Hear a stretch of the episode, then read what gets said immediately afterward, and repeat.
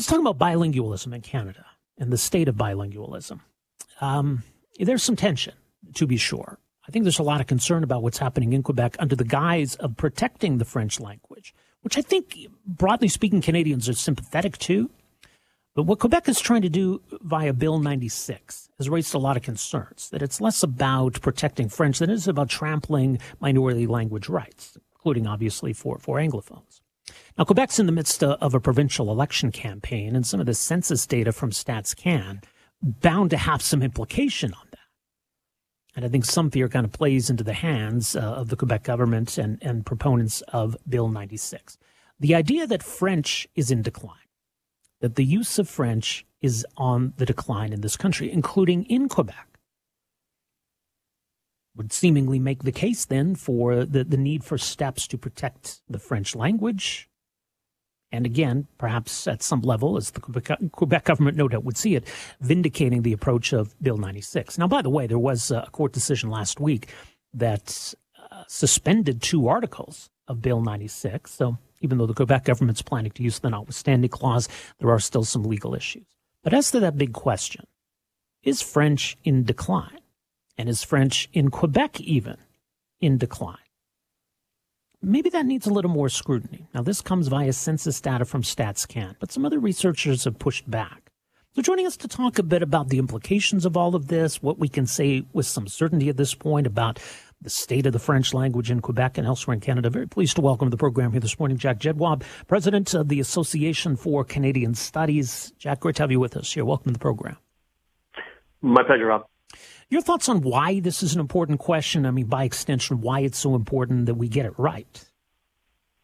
Well, in terms of getting right to all the numbers and the percentages arising from the census reporting on our languages, uh, language in this country is a very important marker of identities. Uh, it really shapes a lot of the conversation we have nationally in terms of uh, such things as keeping ourselves uh, together as a country. And so uh, it's important to look at the extent to which uh, one of our two official languages is faring uh, better or worse uh, in order to, again, keep that balance that we seek to achieve in terms of uh, the place of these languages in our country. Now, naturally, uh, the uh, place in which French is the predominant language is in the province of Quebec, and that's where it has the best hope in terms of uh, its future vitality. Uh, but we also do have francophone populations outside of Quebec, including in your province of Alberta, and we have a historic responsibility to find ways of supporting them. that's part of who we are as a country, and so those are some of the issues I think that uh, arise from the national conversation around language. Yeah, and I think it's important to, to make that distinction. Now, you know, the, the issue becomes different in Quebec because, of course, that's that's the majority language in Quebec. And so when we talk about minority language rights, it's a different conversation in Alberta than it is in Quebec. But, you know, the idea that the French would be on the decline in Quebec is, is something that, that gets a lot of attention, obviously. And it's part of the rationale for Bill 96 and, and other steps that the Quebec government has taken. So, Let's take a closer look then at this, this claim from StatsCan that the use of French is on the decline in Quebec. Do, do you buy that, first of all? Well, it's not saying the use necessarily of French is on the decline because that's something we really won't see until the data on the language used in the workplace comes out, which will be at the end of November. Uh, what StatsCan is saying is that the percentage of people who define themselves as French either on the basis of the first language they've learned and still understood, which we call mother tongue, and or in terms of the language they speak most often at home, that percentage is is declining, right? Which in effect means that uh, other not persons who do not define themselves as French are on the are, are growing at a faster pace. Because in real numbers actually within Quebec the French population however one defines it is not declining. It's actually growing a little bit right? Mm-hmm. it went from 6.4 to 6.5 million over 5 years an increase of 100,000 in terms of those who spoke predominantly French in their homes, and there was also an increase uh, of the of the persons defining themselves as French on the basis of mother tongue. But as a share of the total population, uh, there is a decline, and that is largely attributable to uh, the levels of immigration, uh, most of which are, are, are coming from uh, countries where the first language of, of those people are not English or French. And so they're growing at a very, very significant rate. Uh, Quebec, like the rest of Canada, needs immigration to meet labor market needs. And so you're seeing the shift in percentage, right? So that right. kind of thing, there's a, a drop in the percentage or share. In Quebec, most of the focus on the part of the government and the part of demographers is on that share because the view is that that share or the continued uh, maintenance of that share at a certain level is essential in order to uh, incite the people who come here from other parts of the world to learn French. The reality, however, is that a lot of the people who do come here from other parts of the world, many of whom as the Quebec government uh, uh, seeks to seeks to recruit are principally French speakers, but at the same time, a lot of them are bilingual. Uh, in fact, the largest plurality of them are bilingual, and most of the people who do come to Quebec, especially since they settle in Montreal, understand very well that in order to enjoy mobility, right, in order to advance economically, it is important uh, to know both English and French. And hence, you know, you're going to see an expansion, which we are, of bilingualism, both in percentage and in real numbers uh, within Quebec uh, as reflecting, you know, the fact that the people who come here know that they're in a majority French province, but they're also in North America, right, which is a predominantly English, uh, you know, speaking uh, continent.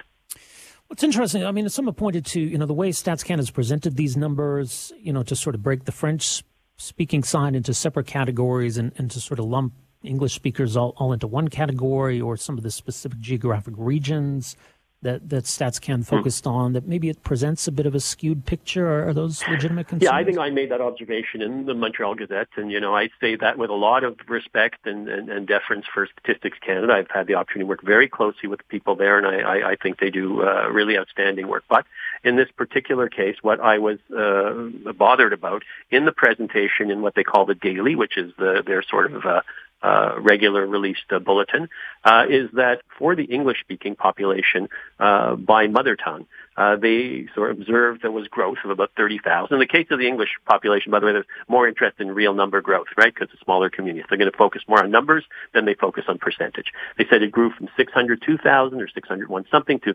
638,000. But they said the gain's even bigger when you add the 125,000 people who said they were both, their mother tongues were both English and French.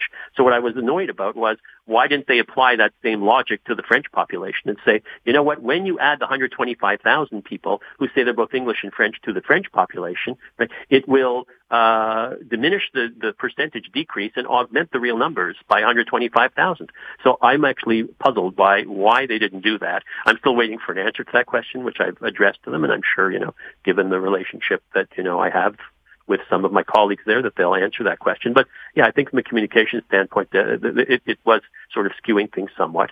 Uh, the other issue is the geographic uh, area they they decided to focus on, which was a departure from what they focused on in previous uh, releases of census results on language. They chose to focus on the island of Montreal. Uh, for those of your viewers who are not familiar with Montreal, you know, people talk about Montreal can refer to sort of three Montreals. There's the city of Montreal, right? There's the broader island, and then there's the metropolitan region. And I suspect there's some sort of uh, when it comes to Calgary, you probably have a sort of a, the Calgary inner sort of inner Calgary and sort of a larger Calgary area, right? Something akin to that. Mm-hmm. But if you focus on the island of Montreal, what ends up happening is the percentage of people are French speakers, since immigrants disproportionately settle on the island, right, uh, is going to skew the results somewhat. And also, a lot of French speakers have moved off of the island to the outlying uh, suburbs, if you like, and even beyond that, where housing prices were better than they are on the island itself. Uh, so again, I think it skews the results. Previously, they've used the metropolitan region, uh, but clearly, you know, somewhere someone seemed to feel they needed something more granular, and and I don't know why because you know parts of the island are very far from the core or the center of downtown let's say, uh, for those of your listeners who are familiar at all, uh, the western part of the island of Montreal, and which has uh, got a very important anglophone population. So uh, areas which which are referred to as Dollard des Ormeaux or Pierrefonds, Pointe Claire for anyone who's heard of these places. Uh, but then you've got across our major bridge, the Champlain Bridge, a place called Brossard, which has a, an important francophone population, which is only three kilometers from the downtown area, as opposed to the place I've just mentioned, which are 25 kilometers from the downtown area. So they get included in this way in which it's presented on the island. But a place like Brossard, uh, which is mainly francophone, does not get included, even though it's only three kilometers away, because it's uh, over the bridge. So I think there's something very artificial about presenting a smaller geography, which tends to again make it look as though French is doing a lot worse than, than it may indeed do. Now, is there need to be mindful of the situation of French and be vigilant about it? Yes. But let's get the facts straight and let's present this in a way that's thoughtful and and, and, and then do the interpretation of what, what causes are contributing to it. Yeah, absolutely. Well, we'll leave it there for now. Jack, appreciate the insight. Thanks so much for making some time for us here. No problem, Rob. Take care. You too. Uh, Jack Jedwab, uh, president of the Association for Canadian Studies. So saying, look, I mean, you know, this, this kind of thing can lead to some pretty consequential policy decisions. You know, we're talking about something as fundamental as, as language in this country, bilingualism. There, there's a lot entailing uh, all of that. So let's be really careful about how we're presenting this data. So StatsCan even conceding that the number of people who spoke mostly French at home did increase in sheer numbers. Number of people in Quebec with French as their mother tongue did increase in sheer numbers but they say the po- por- uh, proportion of the population